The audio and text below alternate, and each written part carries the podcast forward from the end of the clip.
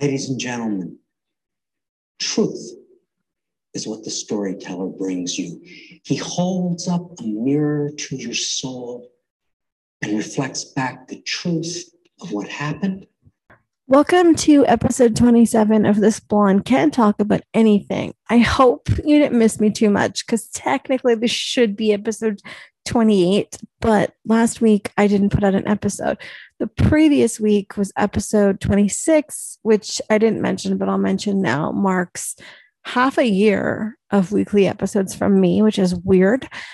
Um, but there was no no episode last week because after conducting the uh, interview slash conversation with my guest the amazing brad dourif it was heavy there was a lot of personal stuff said and I've, I've removed some of it and some of it stayed in and it, it went on for so long that this is going to be a two part episode with a uh, two part series rather with brad dourif um, and then I got sick, like hospital sick. So I wasn't able to, you know, edit anything or record anything from there. And now I'm at home and I'm still sick, except now I can record things um, horizontally from my bed whilst feeling like I'm half dead. But it's okay because I want you guys to hear um, Brad's episode, it, the first one anyway. And next week you'll have the second half, and it's it was a lot of fun and he offers some pretty great insight into just who Brad Dourif is outside of the Chucky um, franchise. Of course, we do mention Chucky, although most of that is on episode two. So before I just throw it to the interview, I usually mention this at the end of my episodes, but I just realized that that didn't make any sense. You can listen to this on um, Spotify, iHeartRadio, iTunes, and SoundCloud or the host website, but I highly recommend using a streaming platform and subscribing. You can subscribe on, um, I think, all of them, and you can review on iTunes, as far as I know. So if you if you don't mind, you know, go to my Twitter, which is a blonde who talks, A B L O N D E W H O T A L K S. I almost spelled that wrong click on my link tree and you'll have options to go to all the different um, streaming platforms. So without further ado, I give you Brad Dourif and me in conversation. And yeah, I probably did talk a bit too much. I was very nervous. Hi, All right. it's, it's um, oh, yeah. I have to tell you, this is a really a huge honor for me because you really are somebody who has been really a huge influence on my decision to um, to become an actor, and it's amazing to me. So I don't know why you would want to talk to some strange girl like me, but I thank you so much for doing it. Well, um, I guess I guess um, I don't think you're a strange girl. oh no, we're all strange, aren't we? If we when we choose yeah. this profession, we're a little nutty, right? So before I start the interview, I just want to can I say something very personal to you? Is that okay? Sure, go ahead. Okay. So you're known for, you know, the the Chucky franchise, but uh, this is not what I what I watched. And the, my the, the the role that you played that has actually affected me the most was um, Adam Rain on Criminal Minds. And I was watching Criminal oh. Minds long before that ever came on. But when I saw it, it hit me because when I was 10 years old, my grandfather passed away, and my grandfather was like a method actor who had never actually done it, but somehow he would he just could come alive as any character for me.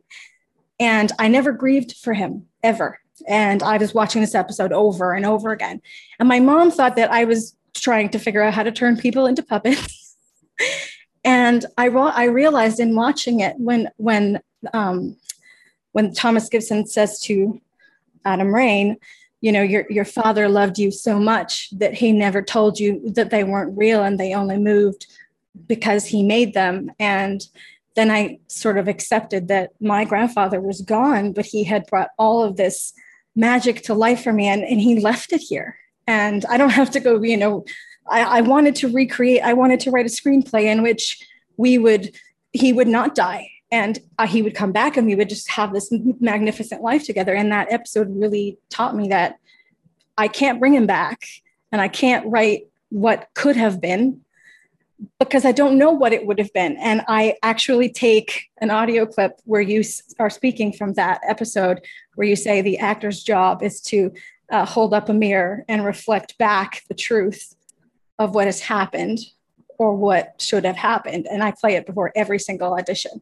And I always remember that what should have happened can never happen because you just you can't control the narrative so i just want to thank you for taking that that role on because it, it's a, it was a strange role and i think a lot of people thought it was just disturbing frankly but to me it was just so beautiful. So thank you for that.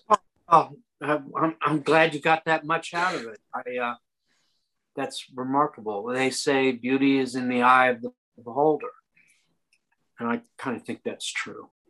Um, yeah, I can't believe that episode is 10 years old and I it sits with me almost every day of my life. So you wow. have really touched me in in a beautiful way. Um, so thank you. That's really I, I just like I you are a magnificent actor, Brad. And I don't know if anyone has ever told you this, but you are as wonderful as Marlon Brando ever was. And I love him. Yeah, me too. there we go. have you ever um, actually met him or anything like that? No, I've never met Marlon Brando. No, you've never met with him, but um, Tennessee Williams, you did meet, I assume, at Circle Rep, right? No, I sort of had left when he during the period when he um, when he started working with Circle Rep. So I, mm-hmm. I, I well, I may have met him, but yeah, I was just very loosely around at that point. Oh, okay. And you, um, and that's kind of where you started. But I read that it was your mom who who made you want to be an actor because originally you wanted to be a florist. Is that is that right? Well, no, I don't remember ever wanting to be a florist. Oh my God! Well, my mother did uh, did uh, first. Um, the first time I really thought of myself becoming an actor is when is when um, I was coming back from boarding school. The first year I came back from boarding school, and she was doing Anastasia, and um, uh, you know, in the local um, uh, community theater, and um, I watched her do this rehearsal where she was talking about a butterfly, and I saw a butterfly, and um, I said I really want to learn how to do that. I don't know how she made me see the butterfly, but she did. Um, I don't know how they do that either. I had my grandpa was not trained, but um, he had a very hard time convincing me that the living room was not uh, the Wizard of Oz. For several years, this man would dance around the table and be whichever character I needed him to be. And I was always Dorothy, of course and uh, I would only respond to that name. And I guess I was kind of method acting when I was three, and he never stopped it. He never. And my dad would be like, "It's not real," and he would be like, "Leave, let her be. Leave her, leave her to believe it's real." Your mom sounds like that kind of a person to me. She was a really good actress, and she um, she used to read to us. She was just incredibly talented. As are you, and as is your daughter. Do you think it's oh, hereditary? Oh, I love your daughter. I mean, I, the reason I don't like the Chucky movies is because when I was um, maybe 10, my cousin told people that I was Chucky in the in the corner store. And then I went there with my dad, and this guy was like, Hi, Chucky. And I was like, What do you mean? I'm not Chucky. And she also used to take, I had a stuffed animal that we, we would repeat what you would say. And she would record Robert Forster's voice on there and I'd press on it and it would say one, two, and I was like three years old. So I was I was terrified of those movies. But watching them back now, I think I don't know why they rebooted it. You are just it's it's you. You you made it. You did you made that. So I mean, and also you know something i watched it again the other day just for the kick the thrill of watching uh, one flew over the cuckoo's nest again. And it actually reminded me quite a bit of a film um, it's called the men which is actually marlon brando's very first film which very few people know. And he went to uh, live with quadriplegics so that he could actually bring them to life as they were. Did you do anything like that for for that film? For which film are you talking about the the cuckoo's nest? Oh, um, no, I I did. Um, I found somebody who um, who was uh, working with people with um, who stutter, and um, there was a they actually had a textbook which um, I got a copy of, and um, I sort of learned how to reverse engineer it. And, wow. Um, you know, I went and did things like uh, go to Grand Central Station where there's a lot of pressure and people in a hurry and and um, you know and um, and stutters. And from that, I learned that people are enormously patient with people who stutter way more than I thought they would be.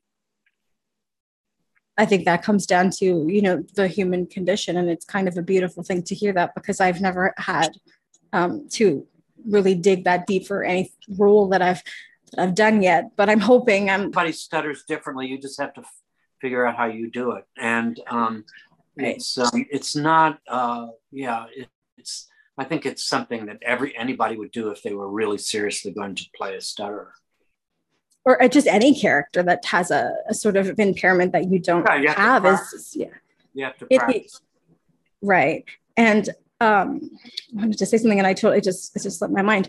That movie is it, I don't know if a lot the, the Cuckoo's Nest. I don't think people picked it up the way I did, but I actually see it in other films. Like I don't know if you've seen Matilda or not, but uh, the woman who mentors me, uh, Robin Swicord, and her husband, uh, Nicholas Kazan, they wrote that film.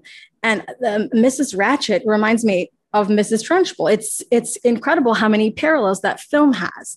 Even in Don Juan DeMarco, where you know Johnny Depp plays a severely deluded patient, in the end, Marlon Brando's character wants to take him with him like the same way Jack Nicholson's character wanted to take Billy with him, and they just go off and live like this beautiful life.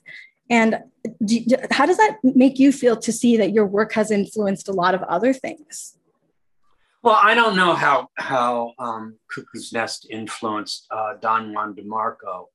I think that was the name of that movie, right? Correct. Yes. Um, um, uh, you know, uh, I thought Brando was beyond brilliant in that. I thought his work was just really, really remarkable. Um, and and um, I thought everybody was wonderful in, in, in that movie. Um, you know, I think I mean that was just about Don Juan. It was uh, you know about um, about you know the impulse toward romance and and and how important it is, um, and that we should. It's just the mental aspect that be respected. Sorry and his influence on other people was you know how much he was um, you know he he was so his craziness made him so inspired i don't know how real all that is you know but um, i don't know if there was any if there's ever been anybody or any situation actually like that but um, but I think it was more allegorical than anything. But I, you know, Cuckoo's Nest was also an allegory. I, I think.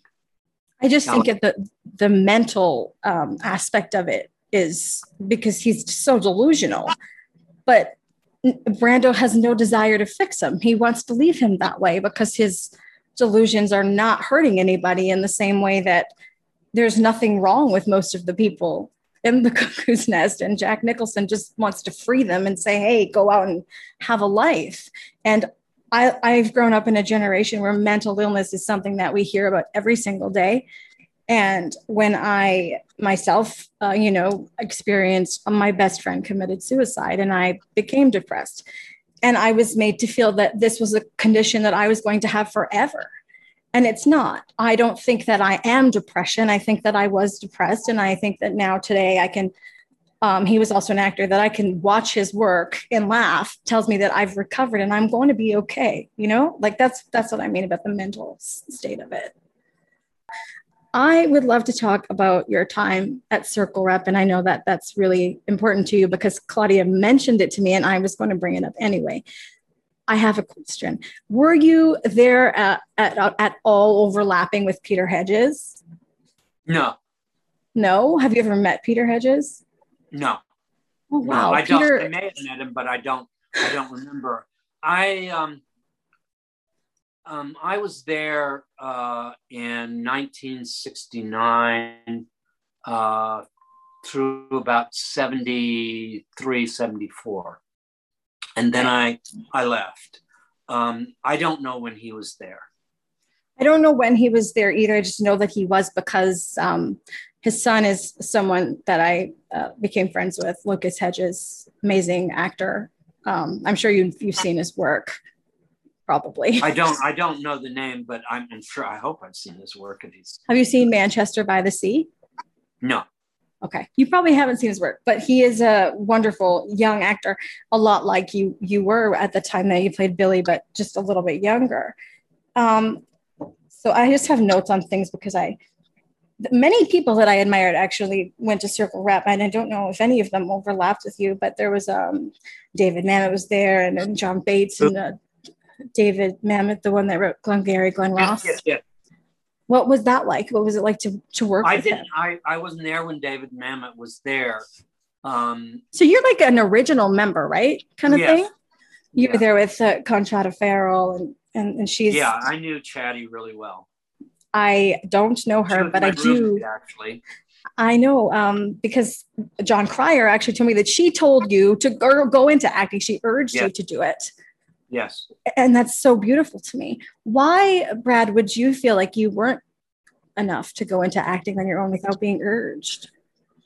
Oh no, no, no! It wasn't like that at all. Um, um, I was in. I was doing a, um, a political revue, and um, you know, I was just. Um, I had gone to uh, Marshall University where where um, Chatty had gone to school, and um, Chatty just came back and said, "What are you doing here?"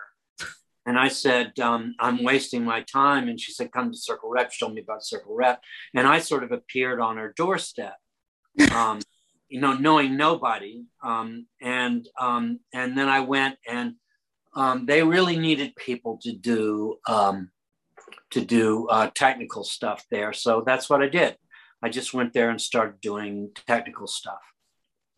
And then you sort of fell in love I- with it all. I became a member and and um, and you know I got parts and and learned how to act. And how big, I want to hear all about Marshall Mason. How big of an influence was he on you? Marshall Mason, I I assistant directed a lot of his stuff, took his notes and um, and uh, stage managed productions that that he did. Um, he was um, uh, uh, Marshall, uh, Lanford Wilson, and um, and um, um, Sanford Meisner were the three people who really were the biggest influences on me uh, when Your I was life. yeah. Marshall Mason, I know actually quite a bit about because uh, he was, I'm told, heavily uh, influenced by Elia Kazan. He was inspired by Elia Kazan's work. And my mentor is married to his son. So she he told me a lot of, you know, that Marshall was, he had an affinity for streetcar and all the things that Elia did. And I think that's kind of interesting because Elia didn't really do like stage productions very much. He was a film director. Yeah. He's a film guy. And Marshall was a stage guy. And they're very different, the stage and the and the and the screen. And from what I've heard, you don't you prefer to film to stage as well, correct? Yeah. Yeah, that's true. So why why did Marshall impact you so much if you with well my sorry, my cat's walking in the background. When I yeah, I know that was a cute cat too. Um, uh, um, well, Marshall, first of all, was extremely erudite. I mean, you know, he he put everything in a in a um, in a historical perspective. Um, he, you know, was well trained. He was probably the director who worked best with actors that I've ever that I've ever. He was really an actor's director.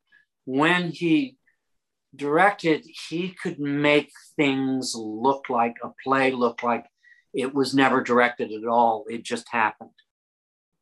It would be beautiful and it would be, you know, beautifully staged, everything, but it just didn't look like just didn't look like somebody had directed it.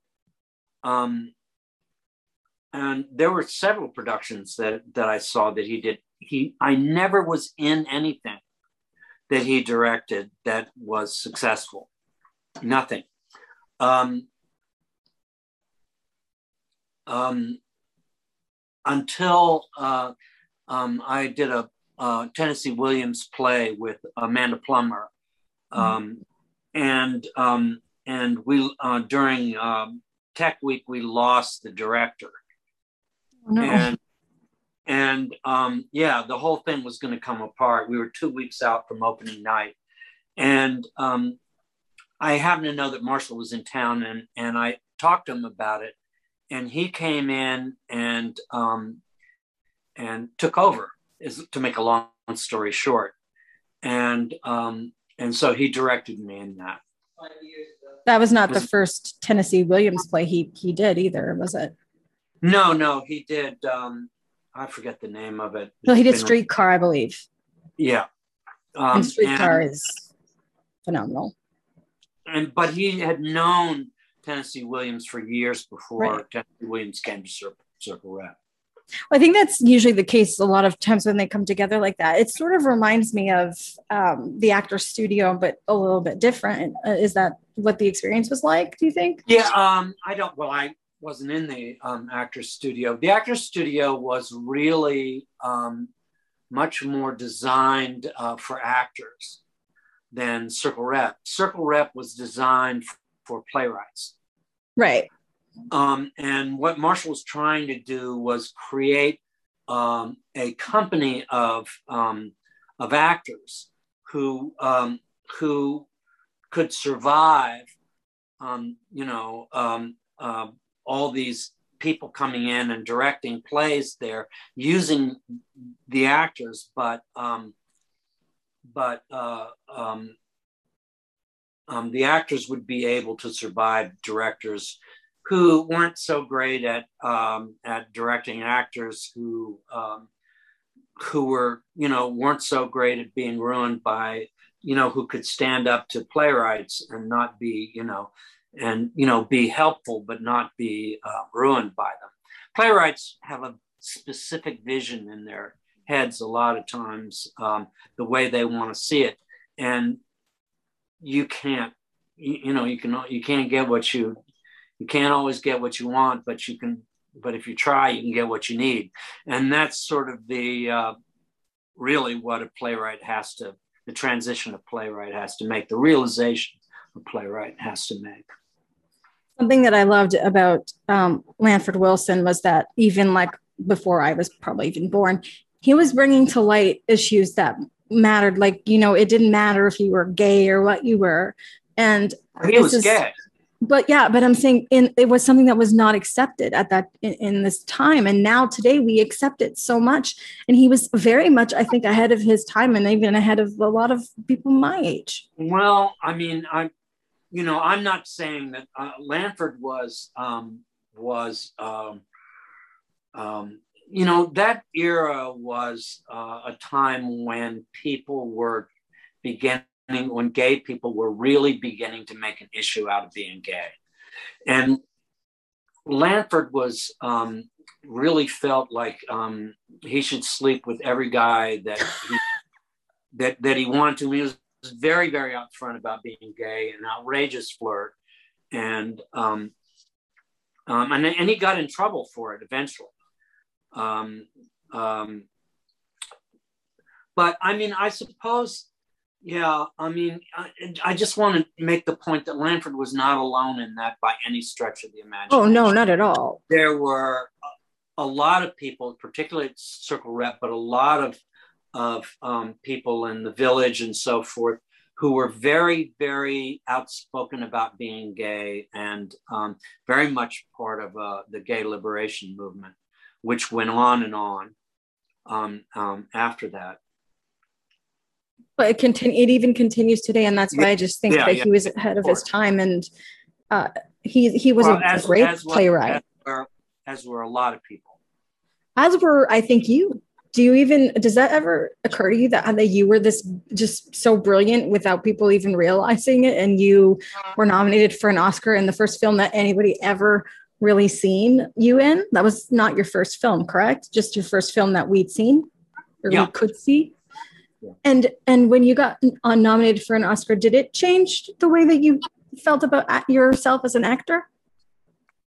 Well, you know, I mean, suddenly, you know, you know, there was a lot of press and a lot of recognition, and yeah, your life changes at that point. People want to know you who, you know, couldn't cared less, and um, you know, you just get a lot of attention that uh, that you normally uh, wouldn't get. You don't seem like somebody who wants attention like that, though. To me, it's, well, it's for you. It's sorry. There's no point in being an actor unless you want to be successful. I mean, you know, there's, um, you know, I mean, essentially, I mean, uh, you know, you want to have people look at you. You you you wouldn't be up on stage or in a film unless you were interested in attention. Correct. You know, um, there's just not there's just no way around that one. I you know I I really believed in what um, you know those people were believed in, uh, which was that the important the plays the thing. You know, it's not the actor. It's not. It's it's the play that's important that people should go and um, and get involved and be swept away by you know the evening that they're having in theater that is you know the play. And um and I, I, that was what was important to me. So it was you know really two things. When you're shooting you you don't do everything at once but right. it's all it's so when you're shooting it's about the scene.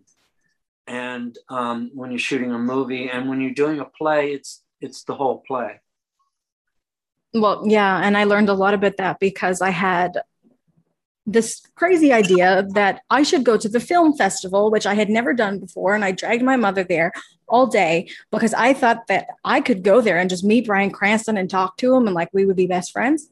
That didn't happen. But the director of the film, she saw me across the from across the street.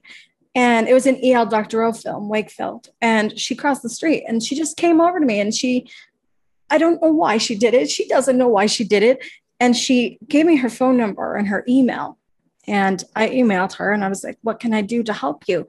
And she was like, oh, I need help with, with social media. And she didn't need help with social media. She had it in her head that she was going to put me in a room with Bryan, and she did and I was it was in New York. I had never been to New York, and I'm I'm walk. She's walking me over to this man, and I don't know if I'm going to get the dad from Malcolm in the Middle that I wanted, or Walter White, or who. And I'm thinking, what right do I have to be in this room? And I walk over, and Bryan just turns on a foot and looks at me, and he goes, "Hi," and I'm like, "Nothing's shaking. What what's wrong?" And I realized that for the first time in my life, I felt like I belonged in the industry and Bryan has explained to me that, you know, he did uh, films that became, uh, f- sorry, plays that became films, most notably Network. Uh, not, yeah, not Network. It was the one he did before that, All the Way. And he, and I'd never seen All the Way, but I had I seen the film. And he said, if you'd seen the play, they were completely different. So that's why I think it's so interesting that you know so much about about both having done so m- more film than than stage. And he actually enjoys the stage. He says he likes the opportunity to make a mistake. I don't want that. Well you, you certainly make mistakes when you're shooting right? And sometimes that's your best work. You know i mean that's sometimes really- yes. I just I am so fascinated. Have you ever um, seen any of uh, Bryan's work that that resounded with you, or is that just a me thing? Bryan, no, I don't know his Brian. Bryan oh yes, yes. yeah, his yes. work is breaking. And bad. Breaking Bad. Yes, that's what I was afraid of. That he was going to look at me and go, "I'm the one who knocks." And I was like, "Oh, you know." And someone else that you worked with um, many times, Sam L. Jackson, excellent, amazing actor, right? Not somebody that I ever thought um, I would find myself aligned with. And one day I was I was in California, and the first time I went to California, I felt very much like the scene in One Flew Over the Cuckoo's Nest where Jack Nicholson breaks everybody out and Billy looks out the window of that bus. And I looked out the window of the plane and I saw the Hollywood sign in the distance and it was about this big. But so many people had told me that I would never get there and I couldn't get there and I couldn't be there and I wasn't pretty enough to be there. And my agent called me that day and he said, you need to change your hair color because you're not pretty enough to be a blonde. And I was devastated. And I was walking down the street and I was crying. And this yellow car pulls over. Now, this is, you've been in LA, so you know Hollywood and La Brea is not necessarily an area where you expect to meet um, safe people. And this yellow car pulls up beside me, and goes, Excuse me, are you an actress? And I said, Leave me alone, is what I said. And he was wearing sunglasses. And I kept walking and he rolled down the window and he said, Excuse me. And when I turned around, it was Quentin Tarantino. And he asked me to get in the car. And I was like, Okay, get in the car. What do you want? And he's like, I have a project and I think that you could you could really be in it. And and he was and he has, you know, been in touch since. And and Sam L. Jackson is somebody that you worked with and, and that he has worked with multiple times. And I couldn't believe that somebody like Tarantino could see me and think that I was worthy of anything. And I didn't even think that I was worthy of being a character actor until I until that moment. And you are essentially defined as a character actor, but I feel like you're a leading man. Do you feel like you're a leading man? No. No? Do you feel like you've ever played the leading man? Yeah, of course I have. You have. Of course, yeah. you have. I remember you in ragtime. I thought you were so charming until you said, I design fireworks and I can make bombs. I was a little scared. And also somebody who was in there, I don't know if you if you guys intersected, Mandy Patinkin. Yeah, of course I Mandy Patinkin. I, yes, I did. I Do you love him? Do you just love him? He was a really, really, really fun person to be around. Well, I know this because I decided to do that film festival thing again. But this time I waited all day by myself just for Mandy. And there was nobody else there for Mandy. They wanted, you know, young kids.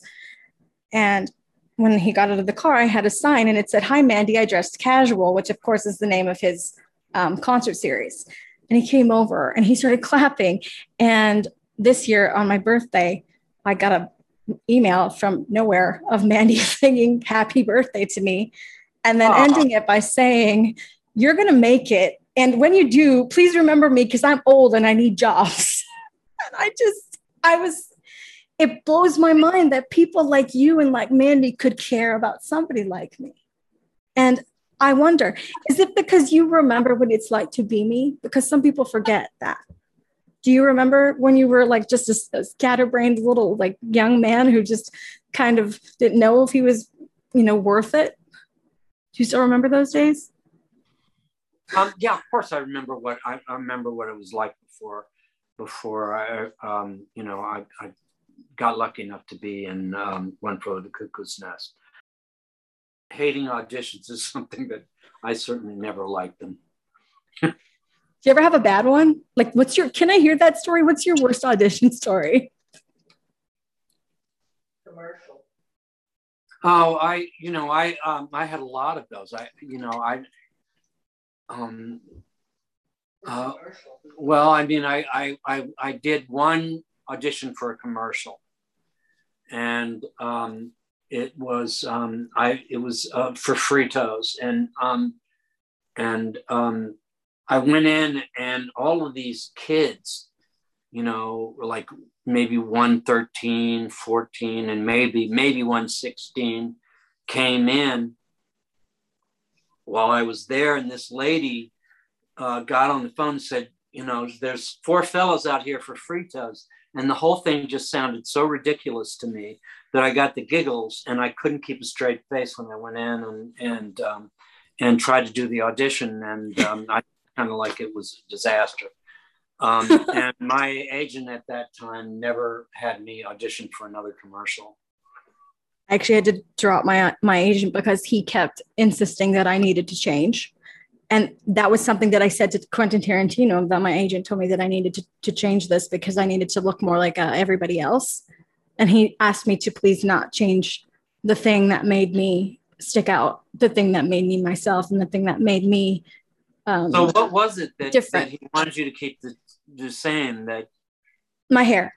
He told me to keep it. He told me to keep my hair and now? Yes. Okay. All right. i was pardon me? I said i was just curious Oh yeah, because my agent thought that as a brunette, because I I was bigger at the time. I've lost you know seventy pounds since then, but he thought at the Oh. time that I was just too fat to be on TV. And even when I and not pretty enough. And Quentin Tarantino looked at me and he said, "I don't know your agent, but I don't know what he sees about you that's not pretty. There's nothing that needs to be changed. If you want to lose weight, you do that for you. Don't do it." for him or for me or for and that's something that I think I loved about about Conchata Ferrell. She never changed who she was, and she stayed true to it. And she was brilliant and successful, and she did not care what people thought of her. And that's the one thing that I don't think I'll ever learn because I am so because I my dad was so you're ugly, you're stupid, you're fat before I ever was, and I Well, became no, those things. all, Chatty, Chatty never had anybody ever in her life saying that to her. Right, but what I'm saying is that I wish that I could have have had with the guts to be like her. Like Well, Chatty, Chatty, just, Chatty couldn't be anything other than her. No, she was not capable of that. Um, um, you know, she really seriously, she was very smart. oh, I know. um, was passionate about history. Um, you know, had very strong opinions about things. That was just as true the first day I met her till you know the last time I saw her. You know, she loved she loved people. She loved the people she loved. Um, she she was she was a strong supporter of people. You know, I mean, she was um, she was who she was, and and and it was she was not capable of being changed. Um, That's sounds like me. And it sounds like to me, perhaps you're the same thing, and you really shouldn't worry about it. That there's no way you're going to be anybody but who you are. It really comes from the people that raised me. The only person, my mom, she doesn't like film. She hates the episode of Criminal Minds that I love because she thinks it's just sick, that the whole show is just sick. And, and she doesn't like movies, but she doesn't like them because my grandpa loved them so much as- and he would watch TV all the time. And I, when he was young, obviously, I was not there. And then he showed me The Wizard of Oz.